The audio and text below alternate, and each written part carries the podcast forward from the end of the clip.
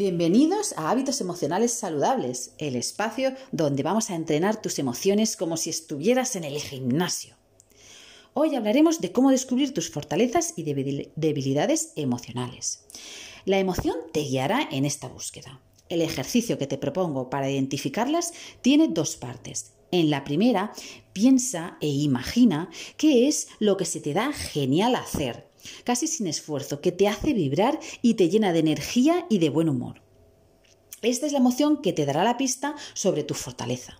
La segunda parte del ejercicio consiste en repetir en series cortas estabilidad, como en el gimnasio, hasta convertirla en un superpoder. En este saber hacer descubrirás un saber ser.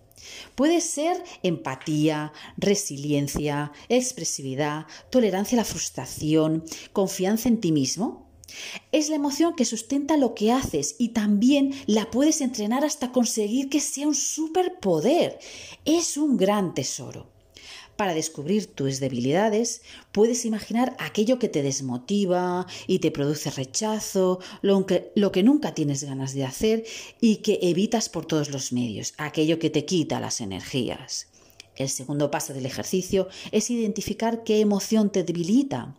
Puede ser el miedo a fracasar o a que otros piensen lo que piensen de ti, una baja tolerancia a la frustración, un bajo autoconcepto de ti mismo, una preocupación excesiva por el pasado o el futuro o unas expectativas poco ajustadas a la realidad.